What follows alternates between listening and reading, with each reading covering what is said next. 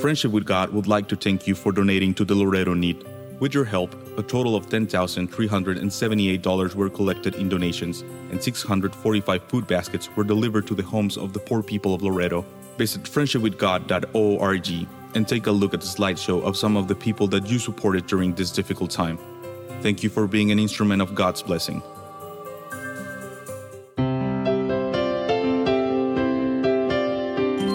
Welcome to Friendship with God with our Bible teacher Tom Cantor. Today's message and previous messages can be listened to or downloaded for free at friendshipwithgod.org. Friendshipwithgod.org. You can also obtain free resources from Tom Cantor and view our online bookstore at friendshipwithgod.org or call us at 800 247 3051. 800 247 3051. Tom Cantor also has a daily devotional verse that comes out each day by email and on Facebook. To receive this small daily devotional verse that Tom Cantor puts out, you can sign up at friendshipwithgod.org, friendshipwithgod.org, or find Tom Cantor on Facebook by searching for Tom Cantor and Friendship with God. Now, here is our Bible teacher, Tom Cantor. So God wants to see the world saved. He's promised that Israel will bring the world to him so the world can be saved. And that explains why God said that he's going to bless those that bless Israel and curse those that curse Israel because God loves to see, he wants to see the world saved. Therefore, God will bless the people who will bring the world to be saved the Jewish people, and God will curse the people who will bring the world to the Lord Jesus to be saved. That's what it all is. It's all got to do with God wanting to see the world saved. And so, therefore, we bless, we bless the Jewish people by encouraging them to come to the Lord Jesus Christ to be saved. You want to ask me, what is the reason why Scantibodies Laboratory has been so blessed and we have? Been so blessed by God? I would say it's because of our efforts to encourage the Jewish people to come to the Lord Jesus Christ, because God has promised to bless those that bless the Jewish people. Well, there's someone else who also knows that God has promised that the Jewish people is going, are going to bring the world to be saved. They're going to be instrumental in getting the world saved. And that person does not want the world to be saved, and that person's Satan. And that explains why Satan hates and persecutes the Jewish people to the nth degree because Satan wants the world to not be saved. Satan wants the world to join him in hell for eternity. And so Satan knows that the Jewish people are going to bring the world to the Lord Jesus so that they'll be saved. And therefore, Satan has tried down through the ages, one persecution after another, to destroy the Jewish people, one Holocaust after another. So, what is the, history of the Jewish people? The history of the Jewish people, you read these books, you know, the history of the Jews, it's just a long history of Satan's attempts, one attempt after the other, to exterminate the Jewish people. It all started with the Egyptian Holocaust to systematically exterminate the Jewish people by killing all the firstborn males when Pharaoh commanded that all the male Jewish babies need to be cast into the Nile to eliminate them. And then, of course, they would only leave the beautiful Jewish women that would intermarry with the Egyptian men, and then no more Jewish people. And that was Pharaoh's curse of the Jewish people. Well, you know, God says, Oh, you want to curse the Jewish people? Fine, I'll return the favor. And, we, and God cursed Egypt with 10 plagues that resulted in the destruction of Egypt and Israel eh, leaving, or the ex Israel's exodus from Egypt. Such an important event, they named a whole book after it. Second book in the Bible, Exodus. It's all about Israel's ex- exodus from Egypt. Hitler called his extermination plan the final solution. Where did that name come from? That was given to Hitler. Satan gave Hitler that name because the Jewish people are a big problem for Satan because God promised that they're, that they're going to be instrumental in saving the world. And so Hitler called his plan to exterminate the Jews the final solution, a title that emerged right out of hell as Satan's final solution to the problem of Israel saving the world. And now we have Iran. Iran calling for the death of the Jewish people. And now we have the president of Turkey. Turkey, of all places. You know, quiet little Turkey. But no, now we have the President Erdogan calling on all Muslims to rise up against Israel. And Satan has figured it out that no Jewish people, no world saved. He's figured that out. So we have seen that if Israel is destroyed, then Satan wins. And the world is not saved because God promised that Israel would save the world, and Satan knows that. Satan knows that God will not break his promise. So Satan knows no Israel, no salvation of the world. Now, this is a strategy of Satan, and it's important for us to know the strategies of Satan. God says that you need to know the strategies of Satan. He says that in 2 Corinthians 2.11, 2 Corinthians 2.11, where it says, lest Satan should get an advantage of us, for we are not ignorant of his devices. Now, we know that down through the ages, as we just were talking about, down through the ages, that Satan has attempted this first strategy, which is to work through others to physically destroy Israel, Egypt, Hitler, and that has not worked. That has not worked. Why? Because the Jewish people are still here. So then Satan now has come to a second strategy, a second strategy to destroy Israel. And we can see this second strategy of the devil in the history of the king of the Moabites, Balak. It's very clear here. We've seen down through the ages that Satan has attempted this first strategy to work through others to physically destroy Israel. He worked through Egypt, he worked through Hitler, you name it, he's worked through them, and, and that has not worked. That has not worked. But now Satan has seen it hasn't worked, so he's come up with a second strategy, a next strategy to destroy Israel. What's this? We can see the next strategy when we look at the history of how the king of the Moabites, Balak, he's got one goal. Balak's got the same goal that Satan has. He's got one goal destroy Israel at any cost because he sees that Israel, Balak sees that Israel is a threat to his own survival. So, Balak also has a first strategy here. First, he hires Balaam. He hires Balaam, he says, he says to Balaam, doesn't matter, you can name your price, destroy Israel with a curse with a curse. Now, you all see that all in Numbers chapter 22, verse 4. Numbers 22, 4. Moab, Moab said unto the elders of Midian, Now shall this company lick up all that are round about us as the ox licketh up the grass of the field. And Balak, the son of Zippor, was king of the Moabites at that time. He sent messengers, therefore, unto Balaam, the son of Beor, to Pethor, which is by the river of the land of the children of his people, to call him out, saying, Behold, there is a people come out from Egypt. Behold, they cover the face of the earth and they abide over against me. Come, come now, therefore, I will pray thee. Curse me this people, for they are too mighty for me. Peradventure I shall prevail, that we may smite them, that I may drive them out of the land. For I wot that he whom thou blessest is blessed, and he whom thou cursest is cursed. So Balaam agreed. He said, Okay, I'll do the job. And the history of what happened here is so important that God says, I'm taking two chapters in the book of Numbers and dedicating it to this Numbers chapter 22 and 23. It's a sad history of Balaam. The donkey of Balaam was smarter than Balaam, but Balaam finally comes to the conclusion that, well, God wants to bless Israel. And so he ends up blessing Israel, and, and that made Balak very angry, very, very angry. That's the first strategy. That was the first strategy of the Moabites of, with King Balak to try to get Balaam to curse Israel. It failed. It miserably failed. Oh, you know, it looked at that point, well, you know, you think, okay, well, you know, he tried and, and okay, now he's got to give up. But oh no, he doesn't give up.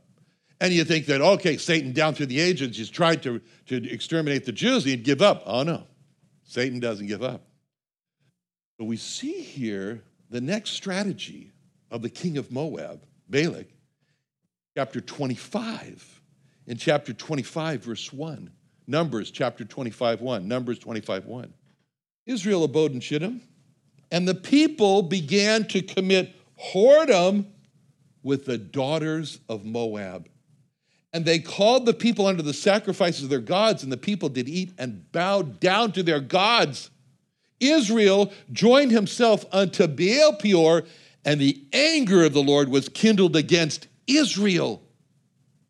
And the Lord said unto Moses, Take all the heads of the people and hang them up before the Lord against the sun, that the fierce anger of the Lord may be turned away from Israel.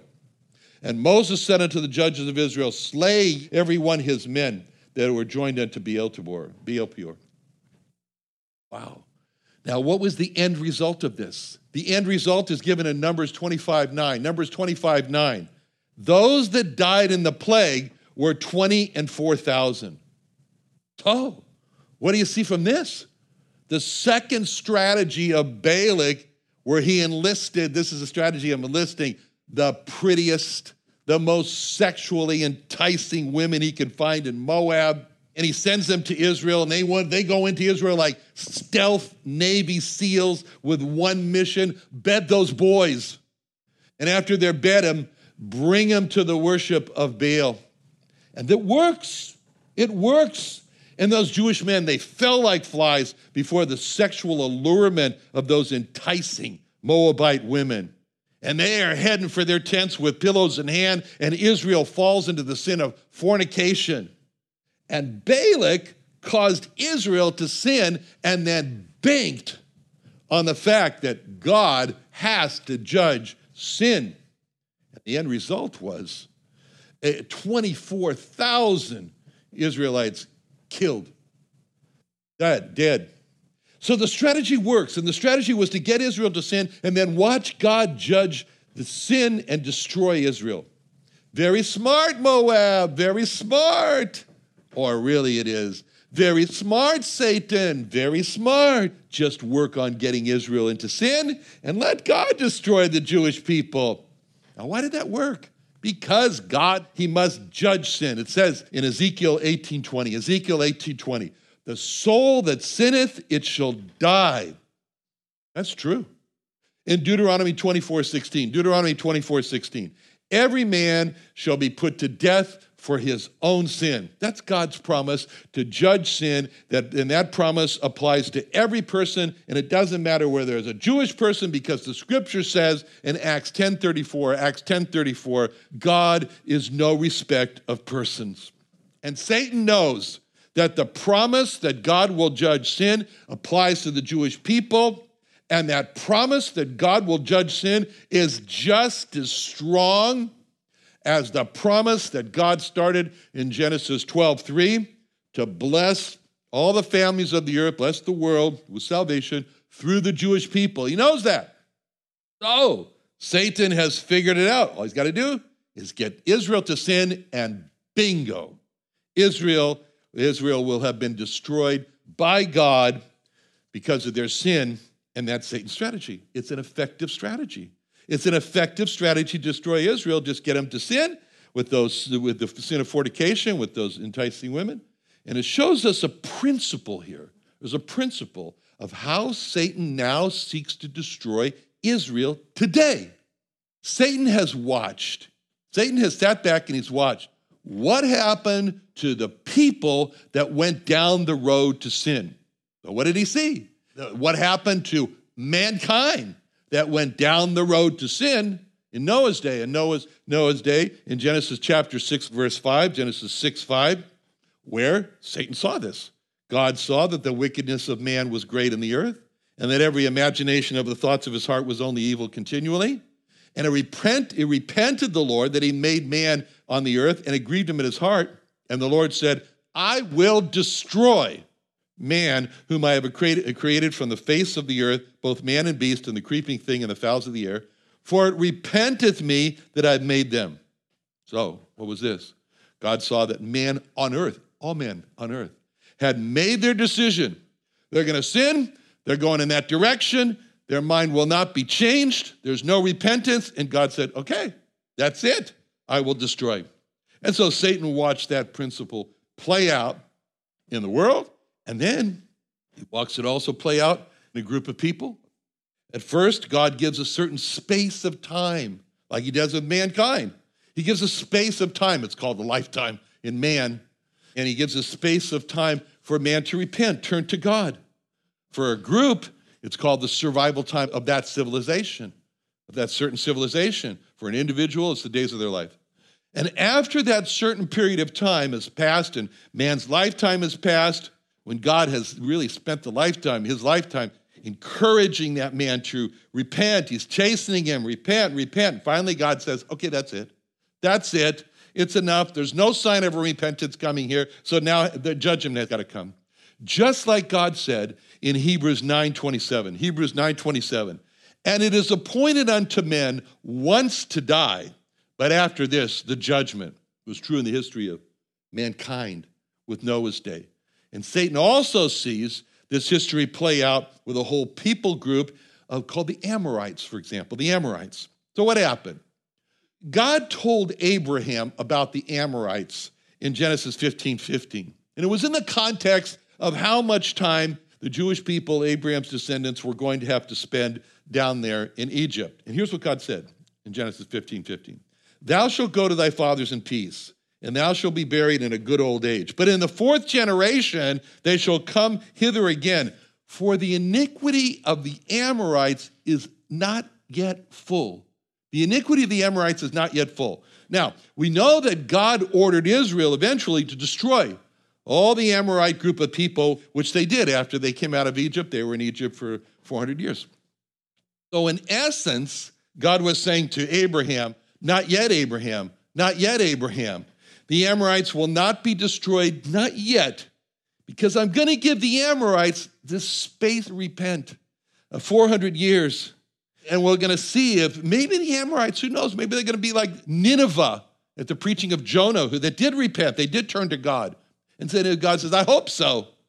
But God called what this ongoing sin was of the Amorites is like a cup of the Amorites that was filling up, filling up, more sin, more sin, more sin, filling up, filling up, filling up. And God sees when it reaches the brim of the cup and the cup reaches to the top, then God says, okay, that's judgment, that's it.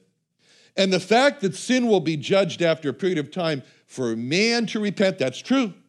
The fact that sin will be judged for a whole mankind after a period of time, Noah's day, that's true. The fact that this is true of a people group is true, as in the Amorites, and it's also true with regard to cities. Cities, as in the case of the two cities of Sodom and Gomorrah. And it's so interesting when you look at this history in Genesis 18:20 and Genesis 18:20 because this was happening here in the context of Sodom and Gomorrah where it says in Genesis 18:20 the Lord said because the cry of Sodom and Gomorrah is great and because their sin is very grievous I will go down now, God says. I will go down now and see whether they have done altogether according to the cry of it, which has come unto me. And if not, I will know. And so then what happened is that eventually it says in Genesis 19:24, Genesis 19:24, the Lord rained upon Sodom and upon Gomorrah brimstone and fire from the Lord out of heaven, and he overthrew those cities and all the plain and all the inhabitants of the cities and that which grew upon the ground. God judges sin. He's not neutral on sin. God eventually judges sin, and there was nothing left of Sodom and Gomorrah. So this effective strategy that Satan has been banking on is the fact that God destroys people who sin. And so if he gets Israel to sin, that's what he wants to do because then he can see Israel be destroyed by God. And this is where the first chapter of the book of Isaiah sets out the whole course for the book of Isaiah. But in the first chapter in the book of Isaiah, it's so critical to see just how threatened Israel is with destruction. And that's this critical chapter one of Isaiah, where we're given the reason here for Israel, the threat for their survival, and something else interesting too. But first, we start off with God's description in the very, very beginning there, Isaiah chapter 1, verse 2. Isaiah chapter 1, verse 2. It's so dramatic that God calls all the heavens to listen when he says, Hear, O heavens, and give ear, O earth. This is Isaiah 1 2. For the Lord has spoken. I have nourished and brought up children, and they have rebelled against me. The ox knoweth his owner, and the ass his master's crib, but Israel doth not know. My people doth not consider. Now, here God is really laying it out in verse 4, Isaiah 1 4. Oh, sinful nation, a people laden with iniquity, a seed of evildoers, children that are corrupters they have forsaken the Lord. they have provoked the Holy One of Israel unto anger. They are gone away backward. Why should it be stricken anymore? You'll revolt more and more. The whole head is sick, the whole heart is faint. From the sole of the foot even unto the head, there's no soundness in it, but wounds and bruises and putrefying sores. They have not been closed, neither bound up, neither mollified with ointment. Description here is the greatest threat that Israel has for their survival. It, this is the threat of Israel's destruction, is when God looks at them and says, sinful nation, people laden with iniquity, a seed of evildoers, not just evildoers, but a seed of evildoers, children that are corrupters. They're not just corrupted, they are corrupters. As far as that space to repent, when God was looking for any people, for the, the for uh, was looking for any hope that Israel will repent and respond to God's chastening, God says, like a conclusion in Isaiah 1 4 that we read, they said, God looks at this, says, they've forsaken the Lord. They provoked the Holy One of Israel to anger. They're going backwards. And he asked the question, why should I, why should I chasten you anymore? Why should I bother anymore? Why should I, ye be stricken anymore? You'll revolt more and more. The whole head is sick, the whole head is fart. Now, this is the most serious state for Israel when he's essentially saying, God is essentially saying, no hope of repentance. Now, when that happens, Satan is just overjoyed and he's saying, Yes, God, yes, pull the lever of the judgment, destroy Israel. You promised that you would judge sin, destroy Israel, and that way the world would not be saved. So, from what God said in Isaiah chapter 1, Israel would have been totally destroyed, and it would have been all over curtains for the Jewish people. But then, but then, what is this? In the same chapter, another voice speaks. All of a sudden, it's not God speaking here, but it's another voice starts to speak. Who is it? It's Israel herself. And she's speaking in verse 9, Isaiah chapter 1, verse 9. In Isaiah 1 9, Israel speaks. And Israel says, Except the Lord of hosts had left unto us a very small remnant, we should have been as Sodom and Gomorrah. We should have been as Sodom, and we should have been like unto Gomorrah. This is Israel speaking. This is Israel speaking. And Israel says, We're not destroyed because of a very small remnant. Except the Lord of hosts had left unto us a very small remnant, we should have been as Sodom, and we should have been like unto Gomorrah. This is a principle here, very important principle in the Bible. This is the principle of a very small remnant saving the very large group that they're a part of. And it all comes out from arguments that Abraham was making with God for the cities of Sodom and Gomorrah when God came to destroy them. Where it says in Genesis 18:23, Genesis 18:23, Abraham drew near and said to God, said, Wilt thou also destroy the righteous with the wicked? Peradventure there be fifty within the city. Wilt thou also destroy and not spare the place for the fifty righteous that are therein? That be far from thee to do after this manner, to slay the righteous with the wicked, and that the righteous should be as the wicked. That be far from thee. Shall not the judge of all the earth do right? Abraham was right on and God responded to that argument in the next verse, which is Genesis 18 26. Genesis 18 26. And the Lord said, I find in Sodom 50 within the city. Then I will spare all the place for their sakes.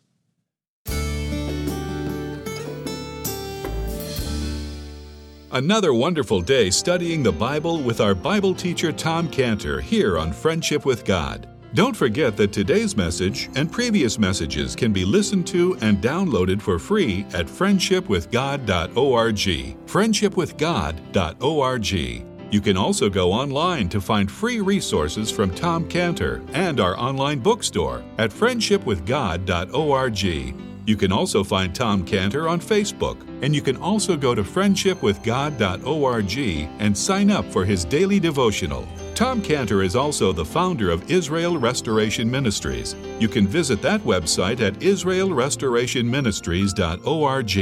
You can write to Tom Cantor at P.O. Box 711330, P.O. Box 711330, Santee, California. Santee, California 92071 or email Tom Cantor at tomcantor at friendshipwithgod.org. Tom Cantor at friendshipwithgod.org. Or for more information about Tom Cantor and Friendship with God and Israel Restoration Ministries, call us at 800 247 3051. Friendship with God would like to thank you for donating to the Loreto Need. With your help, a total of $10,378 were collected in donations, and 645 food baskets were delivered to the homes of the poor people of Loreto. Visit friendshipwithgod.org and take a look at the slideshow of some of the people that you supported during this difficult time. Thank you for being an instrument of God's blessing.